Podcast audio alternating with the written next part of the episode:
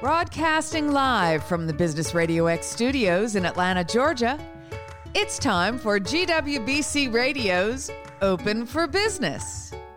Now, here's your host.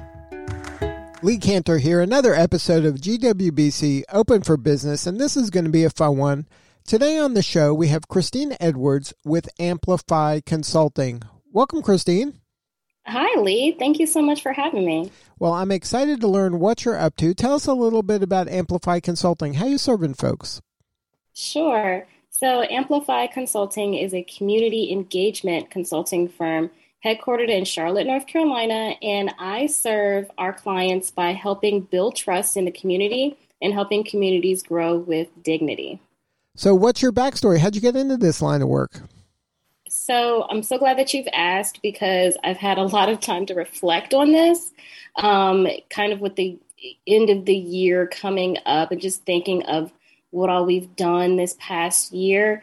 Um, I really do believe I'm in my calling and I'm right exactly where I uh, should be. I have about a decade of experience in local government. So I come from a local government community outreach background um, working in Charlotte and working in North Carolina in these growing communities that um, oftentimes just don't get their voice at the table and they just don't get their voices heard whenever our communities are growing, whether it be at the neighborhood level or you have these big, huge projects coming into town.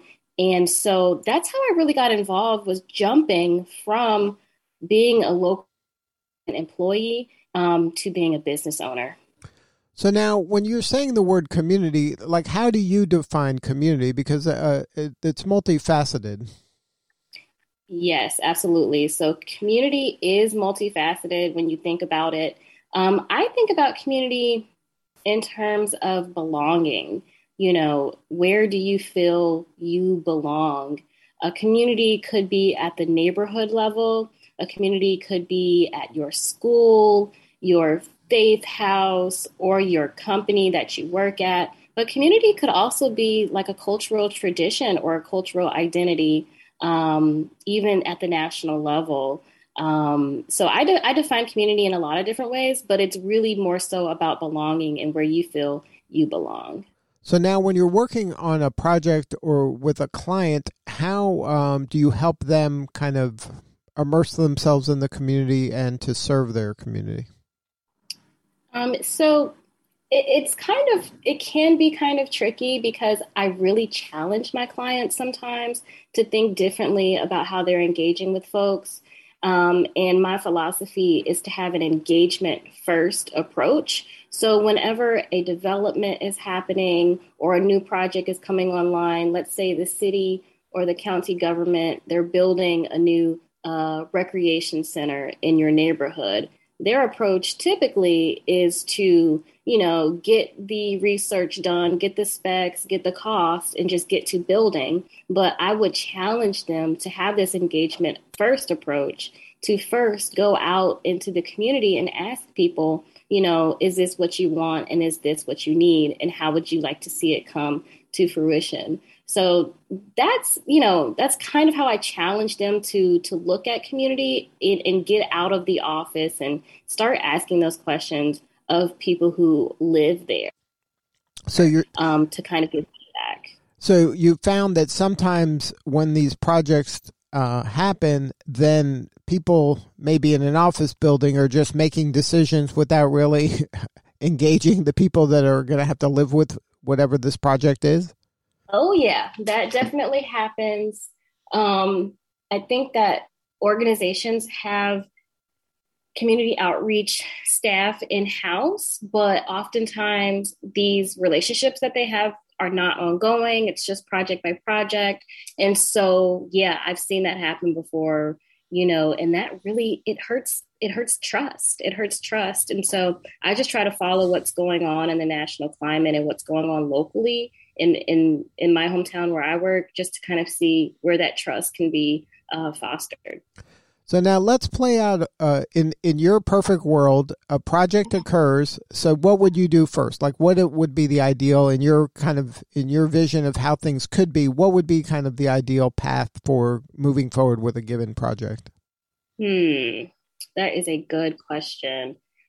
I like this idea of sort of extracting all of the references from a project, all of the reference points. So let's go with the example of the rec center again. So, thinking about what you want to accomplish, what are the goals? Is it about health? Is it about fitness? Is it about literacy, education? So, really just extracting everything out of that. And so, what that looks like is a work session. So, I would get them to sit down and have this activity where we would extract all those reference points and thinking about what are our goals. So, not only the goals in terms of how it would be used, but also looking at the history. What is the history of this particular area or location? Um, naming, um, look and feel, branding, uh, future use, not only looking back 50 years, but looking ahead 50 years. So just sitting down with my client um, and just doing that initially, but then also um, thinking about who they could bring to the table and help them extract those reference points. And then kind of really look at it holistically and not yeah. not just like okay we have this thing and we're going to force fit it into this world that may or may not really exist but we're going to really get to know the people here that are going to be impacted and help them kind of bring out the most value from this exactly exactly bringing out the most value and really defining defining that value and when you're clear from that standpoint, when you have a clear uh, kind of north star, it helps everything move forward easier because now you all know what you're aiming at. Exactly. Yes. Yes. And then, you know, when it comes to public sector projects, I mean, you hope that it'll be that clean cut. Sometimes it's not. I know my story is probably similar to a lot of consultants where you want to get the project done on time and under budget. That's important. Yes. However, as a community engagement consultant, I try to get them to see that having the community on board in the beginning will make for a smooth um, project overall. So now, um, are there some things you've learned on how to um, bid on and and get government contracts that you can share with our listeners? Sure. So that is a question that I get a lot because 100% of Amplify's clientele is public sector. We work with cities, counties, um, universities, we work with the state. We have not worked on federal level contracts yet, but one of the things that I can share about working at the state and local level is the power of partnership. Um, really just looking to your peers and looking to your look to your left and right and see who can be your partner when it comes to servicing um, these contracts. So a lot of how I got my foot in the door when we first started um, Amplify was a subcontractor because not a lot of projects are going to lead with community engagement. Maybe it's a transportation project, or maybe it's a utilities project, but there is a community engagement component. So, what I would say to listeners is think about who you can partner with and be a subcontractor. That's a really big part of winning government contracts. So now, what are some qualities of a good con a good partner? Hmm. qualities of a good partner. I think just being open to the partnership, good communication, having a specific quality, like something that's specific that you bring to the table that will make them keep coming back for more. Um, I try to tell folks you don't have to be the jack of all trades and master of none. You really can master one thing. Even if you get sick of doing it, um, you will get really good at doing it. And for me, that is listening sessions, focus groups, and surveys.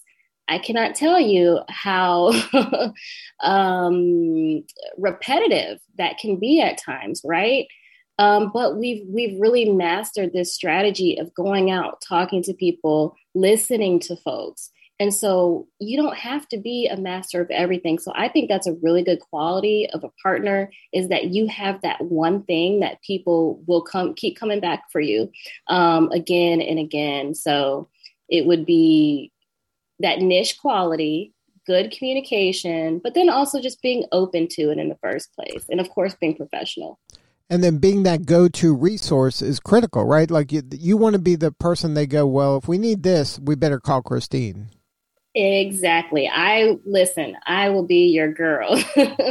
um, right now, we're expanding our talent network um, to make sure that we can cover everything that we've been requested to do, you know, um, making sure that we have facilitators that can work virtually and that can work in person events, um, making sure that we have data scientists that can then take our listening session and focus group data and put it into reports for our client. So you know i i definitely want to be that go-to person for for community engagement. And it sounds like you've started with something and maybe the first iteration of this listening session that you created is is a lot different than it is today but you've kind of expanded upon it and just more and delivering more and more value and more and more kind of information based on those over time. You you start getting really deep knowledge about this and how to get the most out of it and give your clients the most value from the investment they make in you.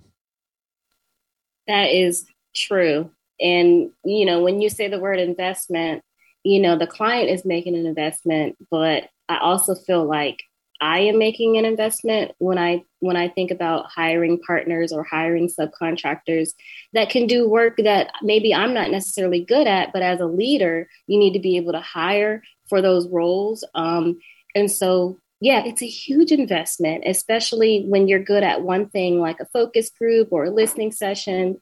Um, but if you need a data scientist or you need somebody that can write reports or somebody that can do graphic design, you know, I, that's a huge investment too.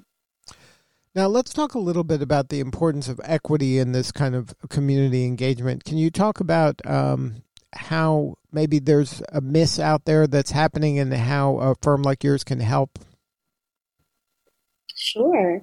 So, in terms of equity, I think equity and inclusion is just such a big topic right now. Um, you know, and it, and it has been for a long time. But I think that organizations are finally starting to come around to building it into their policies and building it into their practices. And so that is what we do is we help our clients reach diverse audiences and we provide feedback opportunities for people who haven't necessarily been invited to the table in the past on topics that impact everybody. You know, these topics really impact everybody, um, but they're not typically invited to the table. I'll give you an example of, um, let's say there's a huge transportation project coming on board um, it's important to talk to the people that use public transportation. It's important to talk to people that maybe they don't use public transportation, but maybe what they can add to the conversation is, uh, you know, communication. Maybe they need um, signage in different languages. So I try to go out into the community and talk to people and just provide a voice where there hasn't been one um, historically in the past. But I mean, just just from a broader standpoint, equity is just so important because you can't be what you don't see. And we get back to that that definition of community, which is about belonging. And so, myself being a Black woman and being a Black business owner, it's so important for me to be able to go out into the community and have people see me and see my team because it provides that sense of belonging, I feel.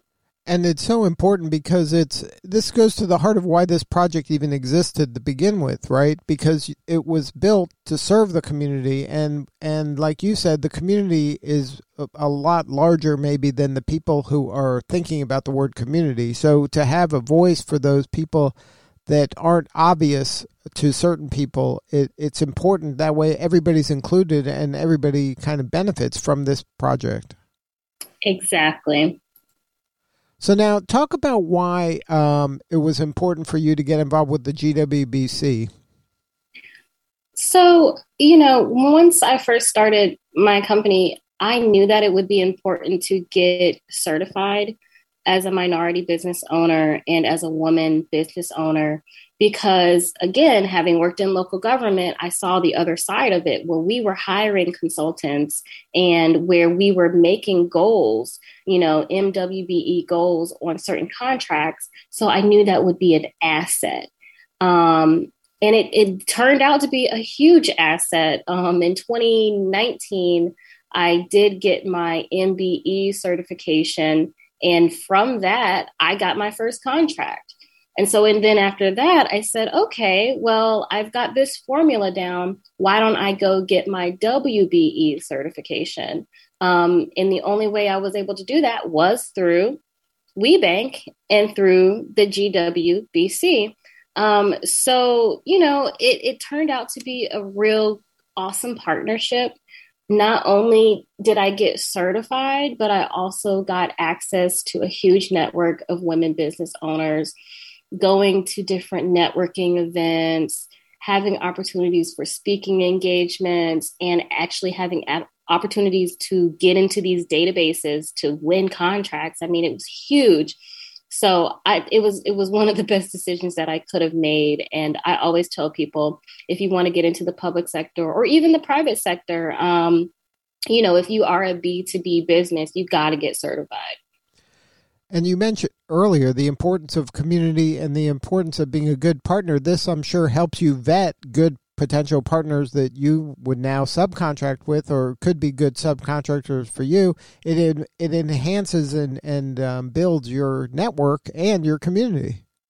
Oh, for sure, for sure. There's one thing to say that you're working with a woman-owned business or you're working with a minority-owned business, but did they go the extra mile and get certified? You know, that's huge. It really shows people that you're on top of your game and that you care deeply about this.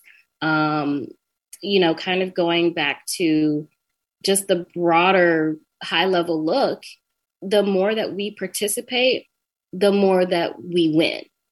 So the more of us that get certified, the goals will increase and we'll be able to, you know, contribute to this ecosystem. So I always tell folks to get certified. So now what are the kind of the ideal projects you feel your firm is best suited for? Um well, I try to niche as much as possible, but lately we've been working on two or three main types of projects in the public sector and that includes transportation. I know I've mentioned transportation a couple of times, um, like transportation and mobility planning, local street design projects, and things of that nature. The second would be budget engagement. So, local and state level governments have been more transparent in how they're budgeting and how they are spending taxpayer dollars. And so now there's this focus on equity based budgeting and participatory budgeting, where the community actually gets to decide where that money is spent. So that's the second one. And then the third one has been, and this is really interesting um, public safety. So there's been this sort of um, magnifying glass on public safety and policing. And one of the projects that we worked on in 2020 was reimagining public safety um, in local police departments where we held some listening sessions and we talked with folks about where they would like to see those resources allocated and what their experience with the police has been. So, those are kind of my main three projects lately transportation, equity, public safety, and public sector budgets. Um, so yeah, anything that has to do with the public sector, I could probably excel at. But those three areas lately have been um, our focus. Is there a project you can share with our listeners that was the most rewarding for you, where you felt, "Wow, we're really making a difference"? Mm. I would say the one that really wowed me and you know just really hit close to home was our transportation project with um, the Charlotte Department of Transportation. We were actually able to earn some additional funding so we could compensate people that participated. That was my first time actually having paid incentives for focus groups, and it, it just made a huge difference in the turnout but I also feel like it made a huge difference in people's willingness to be honest and give back. Um, we were able to bring so many people to the table that we hadn't heard from before. And I mean, you know, you're you're thinking, oh well, of course they're gonna come because you're paying them. But I really think it just shows how much you value people, you know, and it shows how much you value their time. So that was the one that I loved. Um, we were able to get, I think it was twenty five thousand dollars in addition to our contract to do these focus groups, that 25K went directly to incentivizing people that came to the focus group. So everyone received a, um, a gift card between 100 and $150 for their time. Wow.